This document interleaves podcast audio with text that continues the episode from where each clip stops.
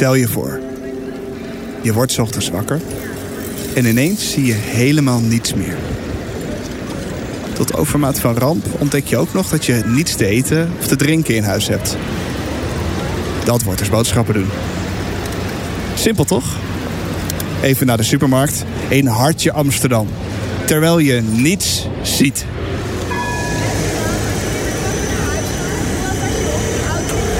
Hoe vind je je weg? En wat zijn je alternatieven?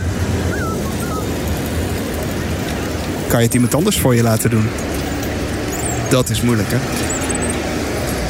Ja, wat ik, wat, wat ik letterlijk heb meegemaakt is dat ik het ontzettend spannend vond op een gegeven moment om midden in het centrum in Amsterdam waar ik woonde, om de stap te zetten naar buiten. Dat ging eigenlijk heel langzaam, een langzaam proces. Eh, hoe ga ik nou met deze ogen, met het slechte zicht dat ik heb, eh, de stap zetten naar buiten. En sterker nog, naar de supermarkt, naar de markt, de Albert Kuip waar ik vlakbij woon. En ehm, het voelde echt als een soort van een steeds grotere en beperkendere factor om, om binnen te blijven. En op een gegeven moment voelde dat als echt een comfortzone. thuis blijven, water drinken, water uit de kraan. Het is zo makkelijk. Op een gegeven moment wilde ik zo graag naar dat pak melk. waar ik ehm, eh, wat voor moest doen. En ik vertel eigenlijk in dat verhaal hoe mijn eerste stappen waren eh, buiten het appartement. Eh, de straat oversteken, het, het pak melk halen, de kleine succesjes daar, die ik daarin voelde. En, en uiteindelijk dat ik in, weer thuis kwam om dat pak melk ja, in een glas te schenken. En het, uh, en het dan leeg te drinken. En, en dat voelde als een overwinning. Nu kan je dit natuurlijk als metafoor gebruiken voor elke andere situatie. Maar dit voorbeeld van deze spreker heeft mij geholpen om een persoonlijk beladen situatie vanuit een ander perspectief te gaan bekijken. Mijn naam is Ferry Molenaar en in deze podcast praat ik met iedereen die me raakt. Ik laat mijn nieuwsgierigheid op hen los, luister naar hun verhaal en praat over wat ze drijft in het leven. Zij krijgen dus bezoek van Ferry. De spreker die je net hoorde is Joost Richter. En hij neemt je letterlijk mee in het donker. Ik bedoel, hij blinddoekt zijn hele publiek. En hij vertelt over hoe het is om slechtziend of blind te worden.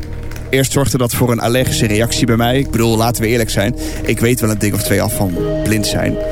Totdat hij het had over uh, zijn comfortzone. En hoe hij door het over, ja, behalen van kleine overwinningen zijn grenzen kon verleggen. Waardoor hij zich op steeds meer plaatsen en momenten in het leven meer op zijn gemak ging voelen. En ik legde meteen de link met een hele intense persoonlijke situatie voor mij uit het afgelopen half jaar. Die ik zo meteen met je zal delen als voorbeeld. Maar daarom ben ik zo blij dat ik nu bij hem op bezoek mag. Ik dacht dat ik... Ja, kijk. Zo.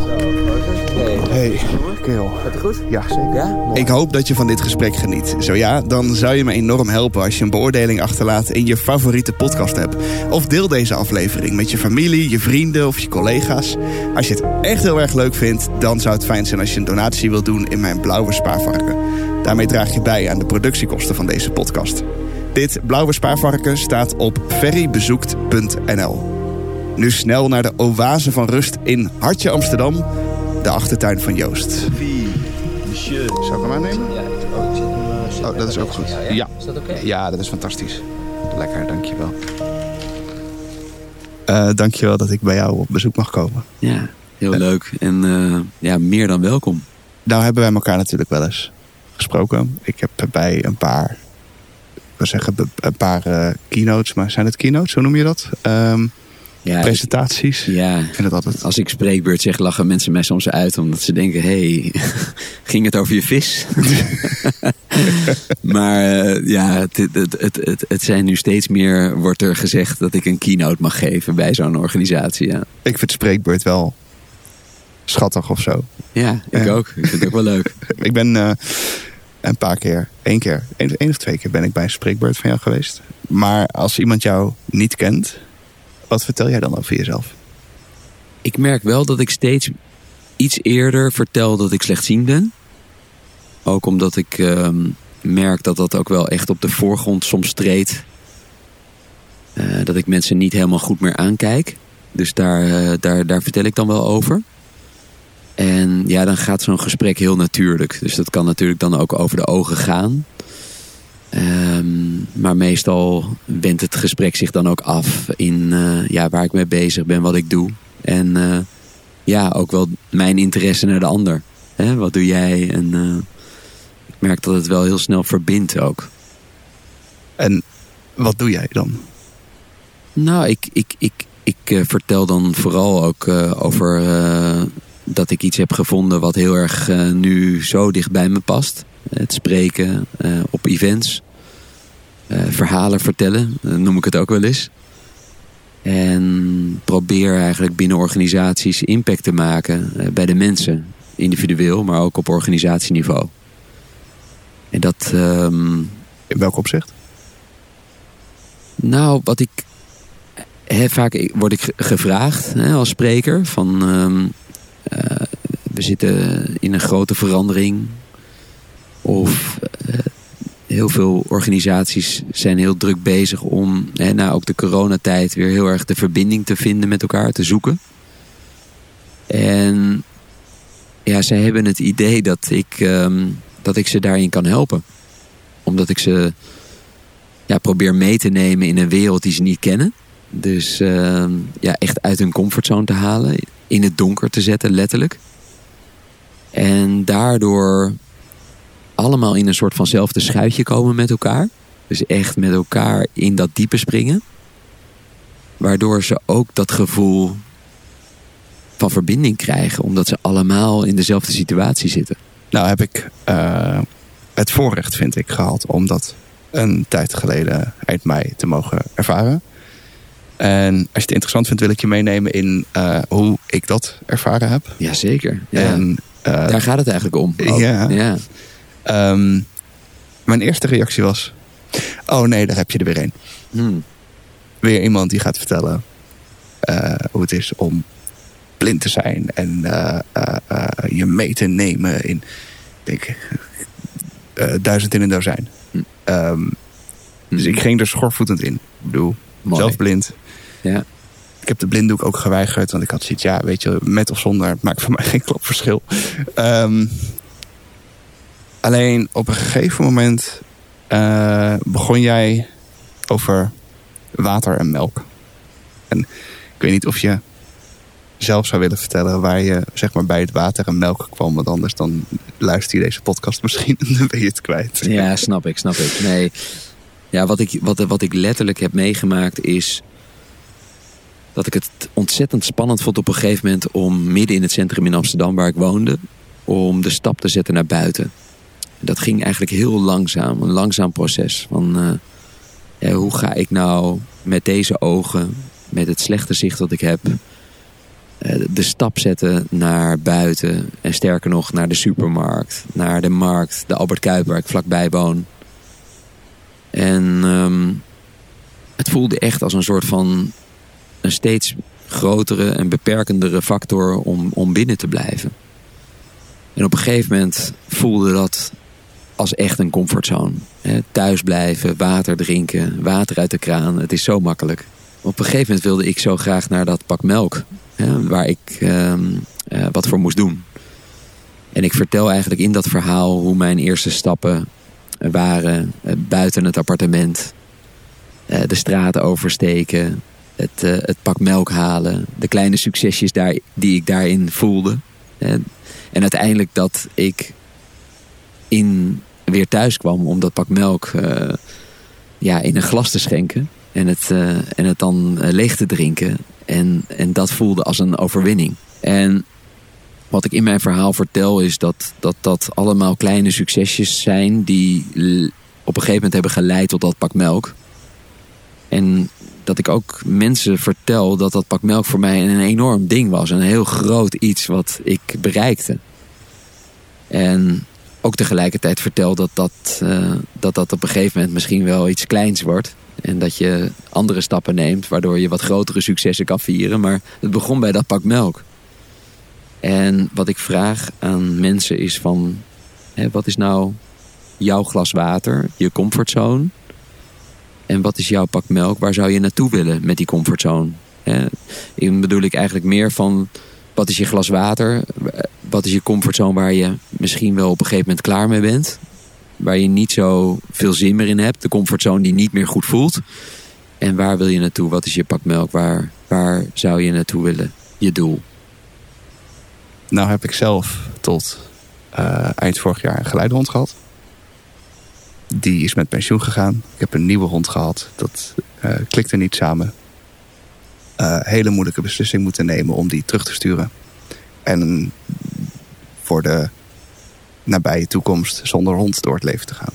Vond ik een hele moeilijke beslissing. En op een gegeven moment stelde jij de vraag: wat is jouw water en wat is jouw melk? En wat ik daar dan, wat het op dat moment met mij deed, was. Um, ik had melk tot eind vorig jaar. Ik was compleet tevreden met heel veel aspecten in mijn leven. Um, maar toen die match mislukte met die nieuwe hond en ik moest gaan kiezen om in de nabije toekomst alleen met een stok over straat te gaan, wat heel intensief was. Ik wou absoluut niet terug naar. Eigenlijk voelde het voor mij als: hé, mijn pak melk is zuur. Ik moet het terugbrengen naar de supermarkt. En ik wil eigenlijk niet dat het terug gaat naar de supermarkt, maar ik ben niet tevreden, dus het gaat terug naar de supermarkt. Um, en het is dan heel makkelijk om in de maanden daarna thuis te blijven. Andere boodschappen voor je te laten doen. Um, toch stiekem online podcasts opnemen. Terwijl het veel leuker is om, zoals nu bij jou, in de achtertuin te zitten.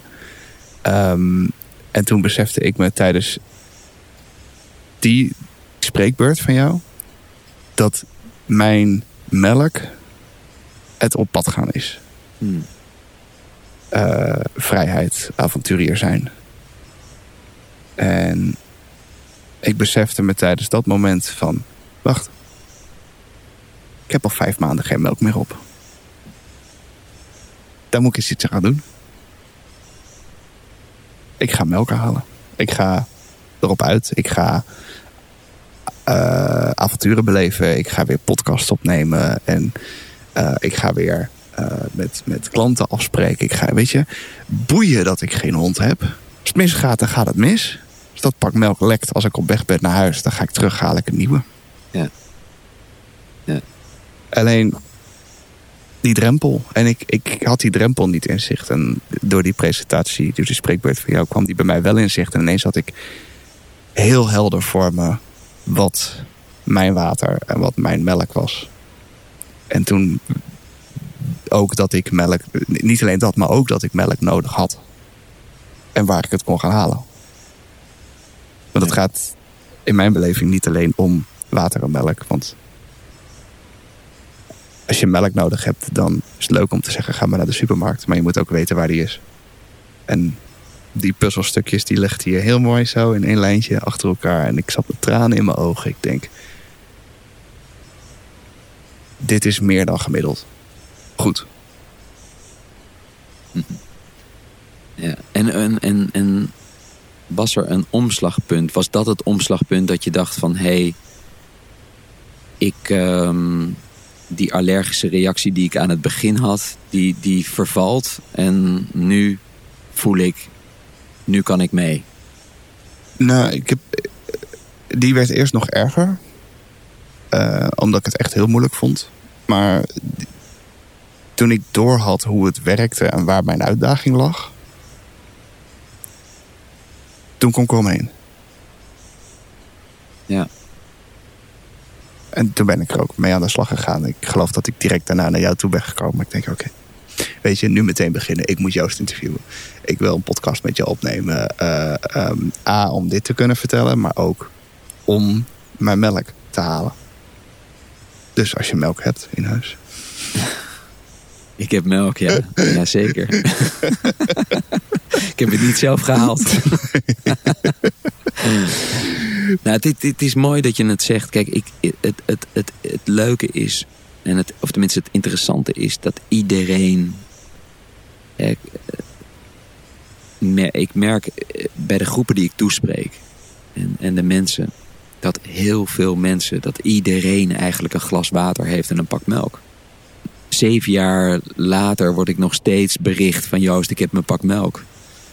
En, en je maakt niet een verhaal in eerste instantie voor mensen. Tenminste, zo is niet mijn aanvliegroute geweest. Ik heb een verhaal gemaakt om ook mezelf wat beter te begrijpen. Het was voor mij in eerste instantie echt een soort van therapie om iets op papier te zetten van joh, wie ben ik? Uh, wat helpt mij? En uh, ik ben dat een keer gaan uitspreken voor een aantal vrienden. En daar kreeg ik feedback op. En langzaam werden dat steeds meer mensen waar ik dat verhaal voor ging vertellen.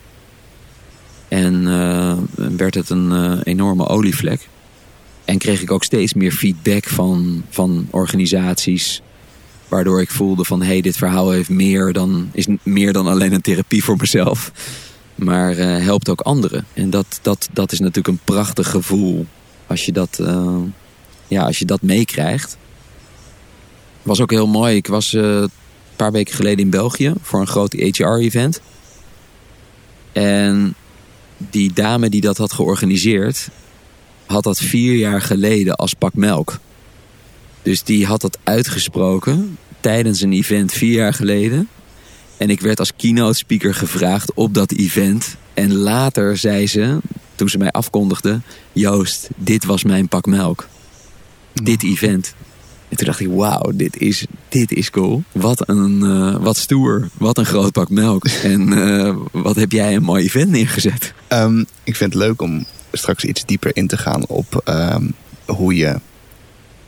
Uh, hoe, hoe dit zeg maar een olievlek voor jou is geworden, zeg maar. Um, maar ik vind het ook wel leuk om te horen hoe je, er, hoe je gekomen bent tot het geven van spreekbeurten. Um, uh, hoe is Joost van nu ontstaan, zeg maar? Nou, ik ben vrij laat begonnen met, uh, met ondernemen. Ik, ik, ik, denk wel dat het er al een beetje in zat. Ik heb, uh, ik heb business school gedaan. En gedaan betekent propenduizen gehaald en niet afgemaakt verder. Wat ik um, op een gegeven moment merkte was hè, dat ik gewoon tegen die ogen aanliep. Dat ik niet meer functioneerde. Ik probeerde operationeel bezig te zijn omdat ik dacht van ik heb geen zitvlees dus ik moet operationeel zijn. Maar dat hielp ook vooral niet omdat het gewoon heel erg moeilijk was om en operationeel te zijn en hele slechte ogen te hebben. Dus ik ben um, vechtend ten onder gegaan in de horeca. En, um, en geprobeerd om er aan vast te houden. Maar uiteindelijk lukte mij dat niet meer en ben ik gaan revalideren. Een hele fijne, hele fijne stap. Op het juiste moment. Ik had het echt nodig en ik heb echt alles eraan gedaan om het zo lang mogelijk uit te stellen. Maar het was de juiste timing om er echt vol voor te gaan. Ik had ook echt een hele grote ja gezegd tegen het revalideren. Was een psycholoog die dat tegen mij zei bij Fysio. Die zei, Joost, je moet echt gaan revalideren. Dat gaat je helpen om te accepteren. En hoewel ik het niet echt met haar kon vinden... voelde dat als, wauw, je slaat echt gewoon de spijker op zijn kop. Ik ben meteen gaan bellen met Fysio om, om daar te komen. En ik denk dat ik in 2007 begon. Tot 2008 eerst basisrevalidatie, daarna arbeidsrevalidatie. En tijdens mijn arbeidsrevalidatie ben ik gewoon heel nieuwsgierig gaan koffie drinken met iedereen uh, die dat wilde. En daar kwam ik twee hele bijzondere jongens tegen. Van Mindwork Productions. En deze jongens die... Uh, ja, daar, had ik, uh, daar probeerde ik een afspraak mee te maken. Was heel leuk. Was een uh, hele goede vriend die altijd op hele belangrijke momenten er is in mijn leven. En nu, die ik nu ook heel veel zie. Maar toen wat minder, we waren allebei uh, met dingen bezig. En die had tegen die jongens gezegd: Je moet eens met Joost praten, want die inspireert mij. En toen dacht ik: Hoe kan je dat nou hebben gezegd? Ik, ik, zit, in de, ik zit in de WHO, ik revalideer, ik ben opnieuw aan het leren lezen en schrijven, braille en uh, met allerlei hulpmiddelen. En ik werd dus op die manier geïntroduceerd, terwijl ik heel graag met die jongens wilde praten. Nou, die jongens die belden natuurlijk niet. Want die hadden zoiets, ja, ik heb het druk genoeg met allerlei andere dingen. Dus ik heb die jongen weer gebeld, die vriend van mij. Ik zeg, joh, ze bellen niet. zei hij, oh, dan ga ik er wel achteraan. En eh, nou, vervolgens eh, werd ik dus wel gebeld door de mannen van Mindwork Productions. En eh, in het eerste gesprek zei een van die jongens, Joost, jij moet je verhaal vertellen. En ik had zoiets van, ik heb niet zo'n goed verhaal, ik word blind. En toen zei hij, nou, jouw energie, volgens mij moet je dat doen. En eh, we zijn aan de slag gegaan. Eerst eh, voor de leeuw gegooid bij Randstad. Half uurtje gesproken. Echt bluffend er doorheen gegaan. En eh, dat voelde als, ja, daar zit misschien wel wat in. En vervolgens zijn wij eh, gaan kijken met elkaar van wat, welke ingrediënten hebben we nodig om een mooi verhaal te maken voor, eh, voor anderen. En ehm, ja, dat was voor mij echt de therapie. Om echt mijn verhaal eens op papier te zetten. En te oefenen. En eh, vervolgens ehm, startte ik mijn bedrijf. En twee, drie, vier workshops eh, werden steeds iets meer. En ehm, een jaar later, of eigenlijk hetzelfde jaar, heb ik eh, mijn BAO opnieuw kunnen zetten. Dus dat betekent nul op nul. En direct eigenlijk in de ondernemersstand. Dus het was echt een half jaar en, en meteen de WO uit. Dat, dat lukte me. Vind jij het moeilijk om voor een publiek te staan? In het begin vond ik het echt doodeng. Ook omdat ik het heel graag goed wilde doen. En ook omdat ik het heel spannend vond van als je faalt, wat dan? Wat gaat er dan gebeuren in je leven? Dus ik was ontzettend onzeker over... is dit wel... eh, zou ik dit kunnen? Maar er was ook heel veel geloof van anderen die mij eh, dat vertrouwen gaven. Dus dat heeft me geholpen. Maar ik voel me nu, ja, heerlijk Goed zo. voor, een, eh, voor mensen. Wat ik namelijk bijzonder vond, wat ik echt... Ik vond het heel vet. En ik wist, wist dus niet of dat een trucje was of niet. Dus vandaar mijn vorige vraag.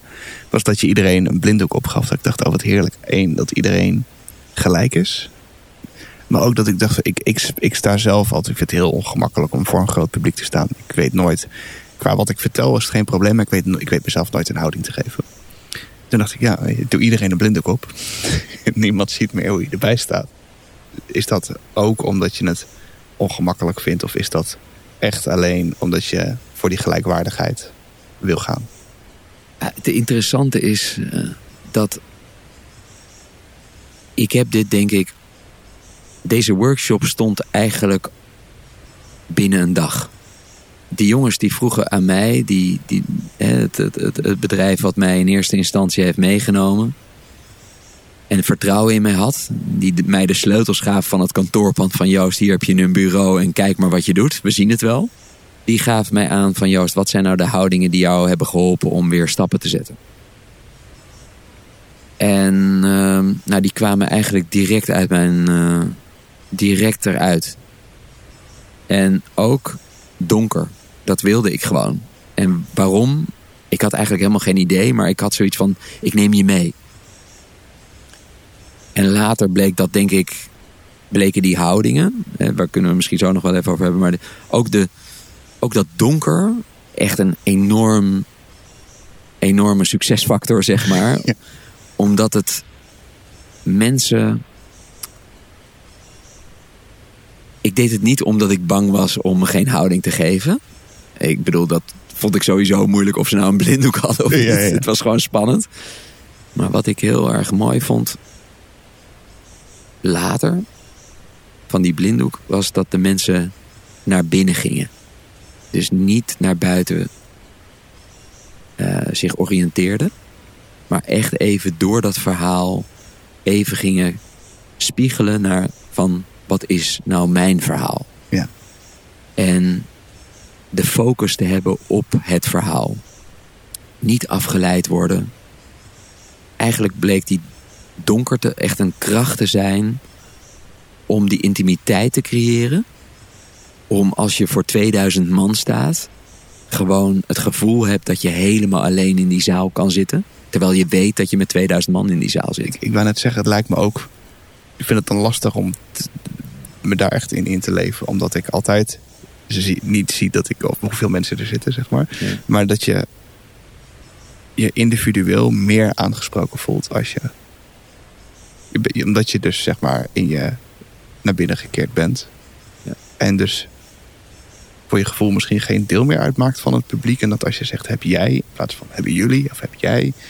Dat het dan ook echt over jou gaat. En niet meer over jou als deel van een groep. Het is heel persoonlijk. Het was heel mooi. Ik ben naar een, eh, ooit een keer bij Huub Stapel geweest. Die had een heel mooi stuk over een mannen komen van Mars, vrouw van Venus. En hoe hij dat performde vond ik echt prachtig. Hoe hij dat deed. Ja. Natuurlijk als acteur. Maar wel, ja. En ik heb met hem een paar weken later, een soort van synchroniciteit, aan de keukentafel gezeten. En hij zei tegen mij, Joost, als je spreekt, spreek dan voor één iemand. Ja. Doe alsof je het voor één persoon doet. Dat, het heel persoonlijk wordt. En dat, eh, dat, dat, dat vond ik wel iets wat ik, ehm, wat ik meenam. Maar ook in het donker zijn kan heel veel triggeren. Dus de, zeg maar, corporate controller die in de zaal zit, kan het gevoel hebben van, oeps, ik heb totaal geen controle meer over mijn leven. Ik word helemaal gek. Ik wil die blinddoek van mijn hoofd afdrukken. En tegelijkertijd kan er iemand met ADHD in de zaal zitten die zegt: Oh Joost, wat heerlijk. Ik focus me eindelijk op jouw verhaal in plaats van op iedereen die er zit, mijn telefoon. Ik heb helemaal niets meer behalve dat, dat verhaal. Wat goed. Ja. Ja. Dus het, is de, de, het triggert bij heel veel mensen een ander gevoel. Ja. Maar ze zullen altijd onthouden: we zaten met Joost in het donker. Ik eh, zat naast een eh, mevrouw tijdens deze spreekbeurt. En eh, die was een heel verhaal aan het bedenken over de water en de melk. En op een gegeven moment aan het eind mocht de blinddoek af. En ze zei, ja, oh, ik heb zo koppijn. Hij zat zo strak. Ik zei, maar je kon hem verstellen aan de achterkant. Hè? Toen pas zag ze dat dat kon. Zei ze, nou, daar was je melk. Daar was je mee. Daar was je melk. Ik vertel het af en toe daar nog wel eh, van tevoren even van, jongens, hè, maak het jezelf comfortabel. ja, daarom wist ik ook dat het kon, maar dat had ze gemist. Ja. Ja, Ja, ja. dus dat vond ik Ja. wel grappig. Ja.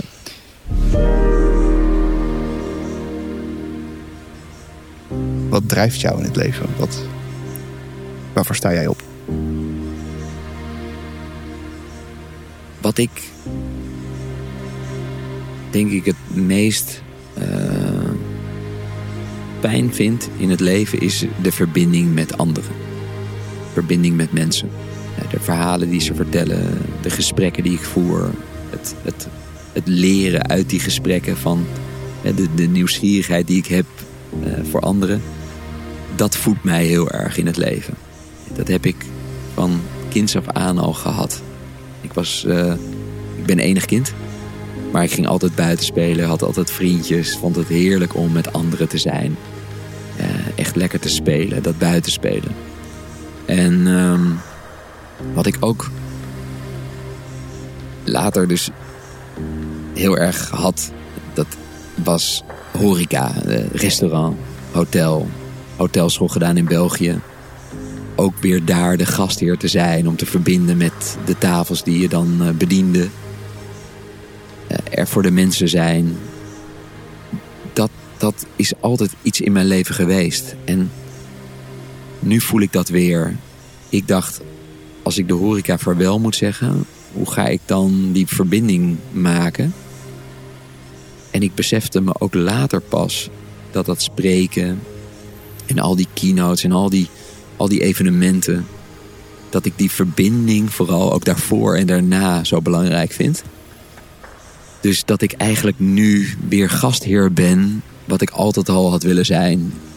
Maar dan niet in een restaurant, maar dan ja, op een locatie waar mensen naar je luisteren.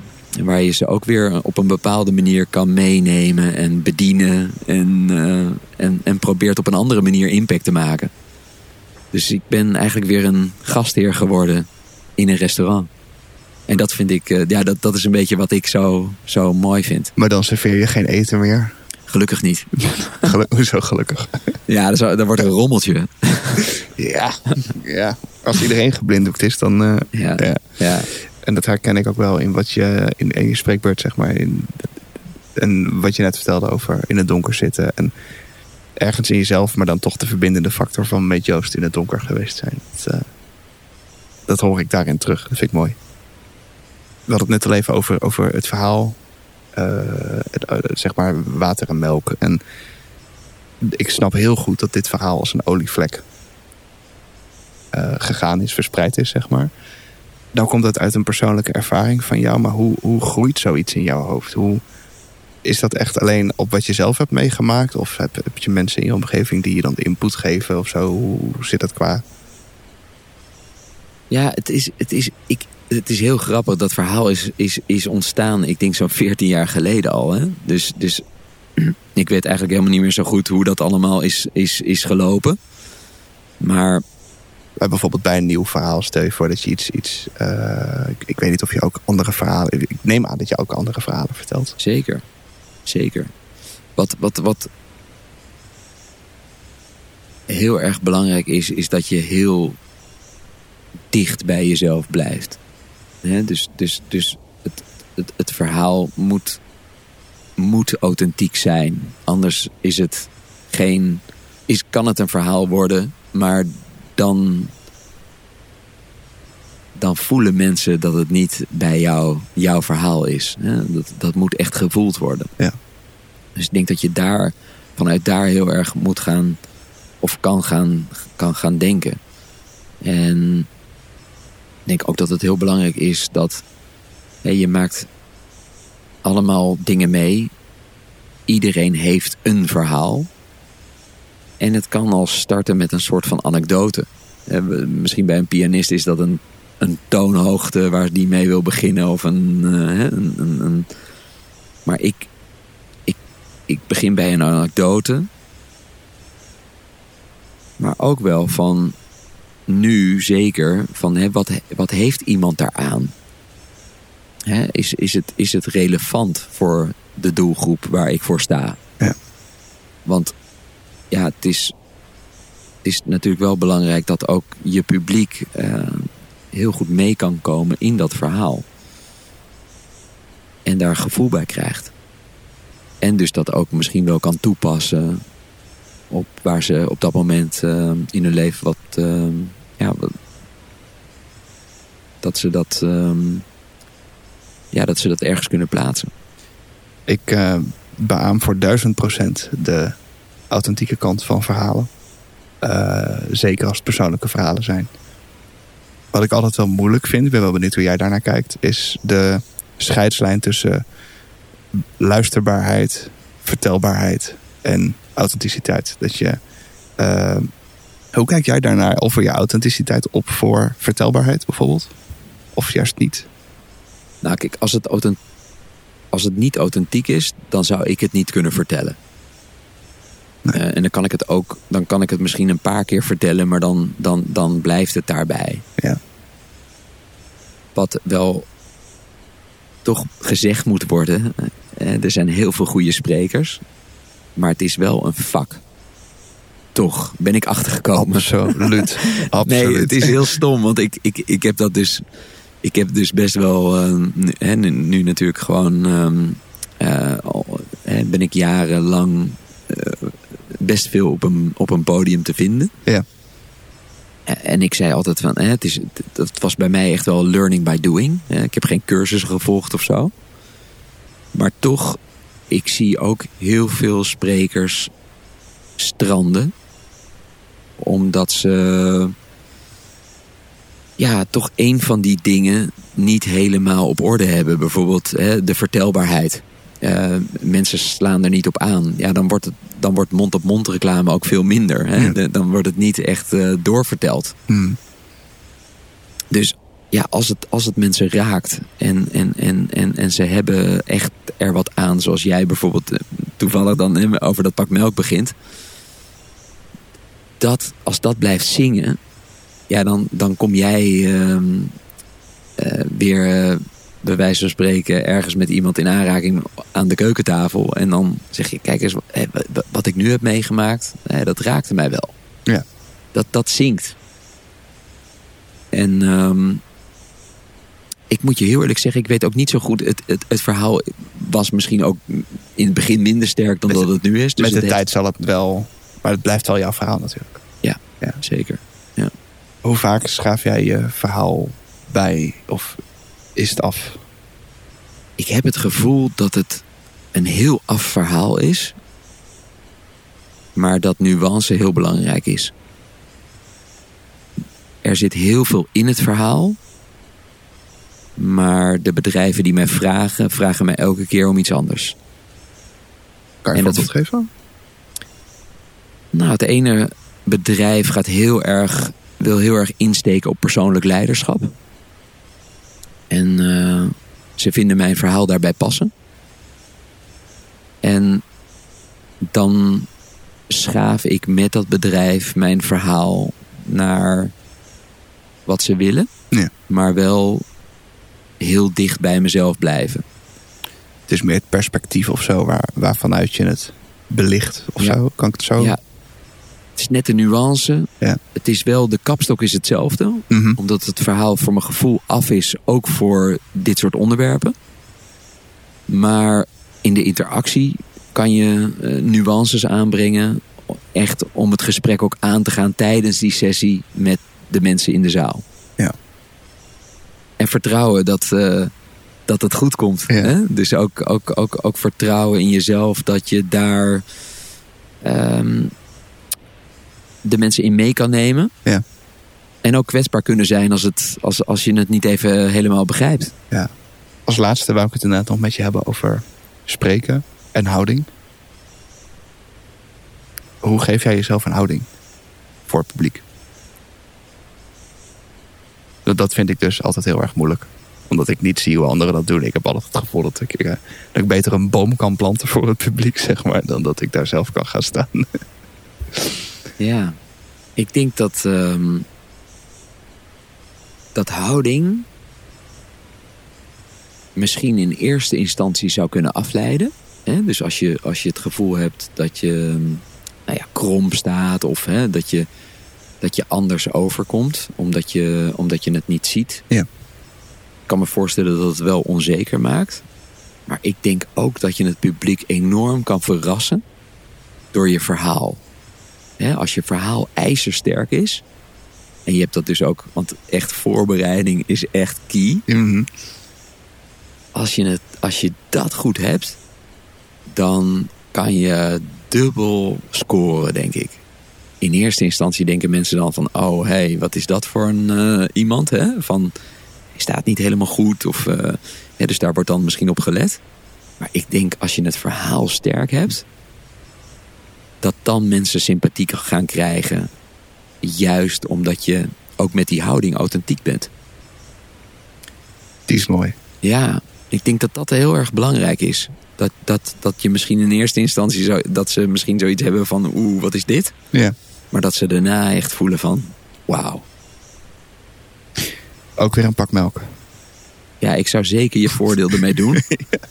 Maar het is misschien wel fijn. Kijk, als jij je onzeker voelt over je houding. Hè, over van hoe, hoe sta ik daar nu. Ja. Eh, dat is misschien wel ook eens goed om ehm, hè, op het moment zelf eens te vragen. Als feedback. Ja. Hoe, hoe, hoe, sta ik daar dan? En eh, heb je daar nog tips over?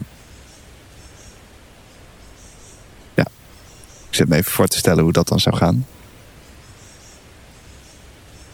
Ehm, en ik denk dat het ook wel leuk is om daar iets, iets leuks mee te doen of zo. Goh, hoe vinden jullie dat ik erbij sta? Ja, moet, ik rechtop, moet ik rechtop staan? Je dat ik op één been ga staan? Ja, nou ja, dat zou zeker een. eh, Geef, geef me aan hoe jullie willen dat ik ga staan. Ik hou het vol. ja, en dan niet ja. volhouden. Of mag ik mezelf zijn? Ja, oh, sterk, sterk, heel sterk. Ja, ja, ja, ja, ja, ja. Maar dat doe je dan daarna. Hè? Dus eerst laat je ze zeggen hoe je moet staan. En dan vraag je van, oh, maar vinden jullie het ook oké als ik mezelf ben? Maar nou gaat iedereen dat natuurlijk doen. En dan voelen ze zich ook een beetje zo van, oeh, jeetje, help. Oh god, ja, natuurlijk mag je jezelf zijn. Wel, dan voelen ze zich een beetje, ja, dat vind ik wel een sterke. Nou, moet je kijken, zo gaat het eigenlijk. Hè? Dat, is Leuk. al, dat is het. Dat is het. eh, dat is wat de verbinding met elkaar doet. Van eh, mee met elkaar denken over zo'n situatie. En je hebt al een begin. Ik ga deze zeker onthouden. Ik vind hem goed. Heel erg bedankt dat ik bij je op bezoek mag komen. Jij bedankt. Ben je geboeid door dit gesprek? Wil je Joost een keertje uitnodigen bij jouw bedrijf of event? Ga dan naar ferrybezoekt.nl slash Joost.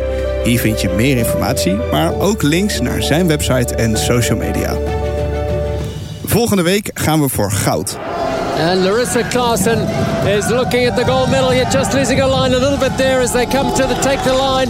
And across the line, they will take the gold medal. En vertelt de wielrenner uit dit fragment, Larissa, wat ze nodig had om letterlijk voor goud te gaan. Kijk, het is natuurlijk heel mooi als jij zeg maar elke keer je eigen grens kan opzoeken en denkt, oh, het kan nog verder. Dat is natuurlijk wel, je voelt je dan wel een soort van, ja, op dat moment voel je je echt helemaal verrot, maar het geeft wel een bepaalde soort kick. Hopelijk ben je er dan ook weer bij. Wil je niks missen? Abonneer je dan op deze podcast via je favoriete podcast-app. En als je daar dan toch bent, vergeet niet een beoordeling achter te laten. Of deel deze aflevering met je vrienden, familie, collega's, je huisdieren. Als je het echt een mooi gesprek vond, dan hoop ik dat je een donatie wil achterlaten in mijn blauwe spaarvarken. Hiermee draag je bij aan de productiekosten van deze podcast. Dit spaarvarken kan je vinden op ferrybezoekt.nl. Alvast bedankt en tot het volgende. Bezoek van Ferry.